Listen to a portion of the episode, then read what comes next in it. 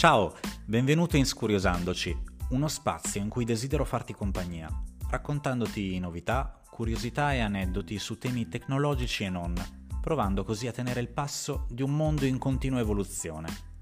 Il podcast, uno strumento di cui avrai sicuramente sentito parlare o ne avrai almeno sentito il nome, ti permette di tenere le mani e gli occhi liberi e sfruttarli così per fare dell'altro.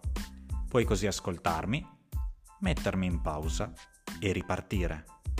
Mentre tu fai dell'altro, io proverò a raccontarti qualcosa. Oggi vorrei iniziare parlandoti di Google Currents, uno strumento entrato con prepotenza nel gergo aziendale dopo lo scioglimento dei gruppi Credem su Facebook. Premetto che l'effetto di questo scioglimento è stato più indigesto dello scioglimento dei Beatles e dei Daft Punk recentemente. Registrato all'anagrafe con il nome di Google ⁇ nel 2019 passa al nome d'arte Currents, ma al cambio del nome corrisponde anche un cambio di mission.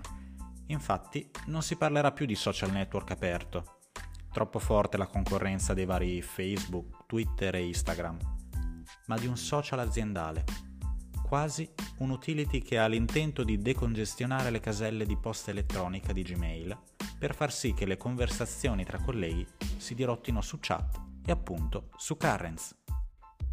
Forse non sapevi che nonostante questo cambio di pelle, Currents ha due diretti concorrenti chiamati Slack e Microsoft Teams. Tutti e tre nascono con un nobile intento, cioè quello di rimanere in contatto con i colleghi e collaborare nell'ambito di progetti aziendali. Il consiglio che ti do quando entri in Currents è di spegnere le aspettative. Non sei su Facebook. Scordati quindi i post con foto di micetti, il post di quell'amico che pubblica il buongiorno quotidiano con improbabili citazioni aristoteliche che si rivelano essere di Giorgio Mastrota. Scordati anche la ricetta del giorno, le imprese della maratona di New York del tuo amico runner e le pubblicità in stile perdi 7 kg in 7 giorni smettendo di mangiare. Sei infatti atterrato su Currents, uno spazio aziendale.